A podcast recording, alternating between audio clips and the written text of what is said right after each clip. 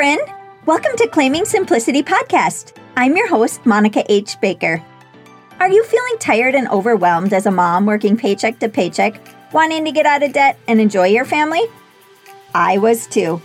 And I realized if I was going to put God and family first, I had to stop spending all of my time at work. So I created a simplified life plan that allowed me to get out of debt, scale back my career, and still be able to live fruitfully. But with more purpose and time than ever before, and I never looked back. Inside this podcast, you will learn how to simplify your home and finances, learn simple routines, personal development, and connect your faith. I'm so grateful you're here. If you're ready to create a simplified life that you dreamed of, you are in the right place. Hello. Well, I'm sure you are so tired of hearing me talk about how much snow we have here in Minnesota. But it's April and we are having another blizzard here. Schools were closed the last two days and the roads were awful. The super exciting news, though, is that the temperatures are supposed to get up to 60 degrees next week. So hopefully, these piles of snow everywhere melt fast. I can't even believe it's Easter this weekend. I hope you are able to celebrate the joy of Jesus' resurrection.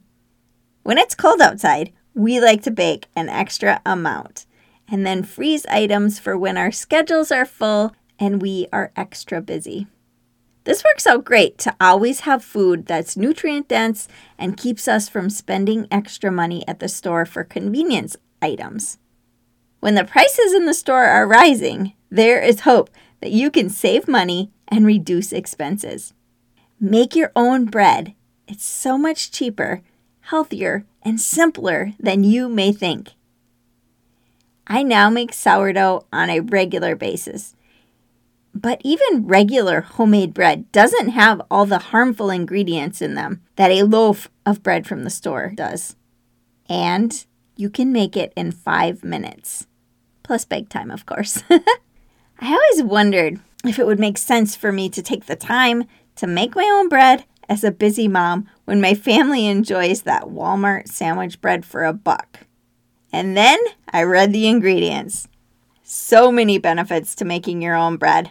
Once I made it a few times, I then had a schedule down, and we do buy bread every once in a great while, but for the most part, we always have fresh bread on hand or in the freezer.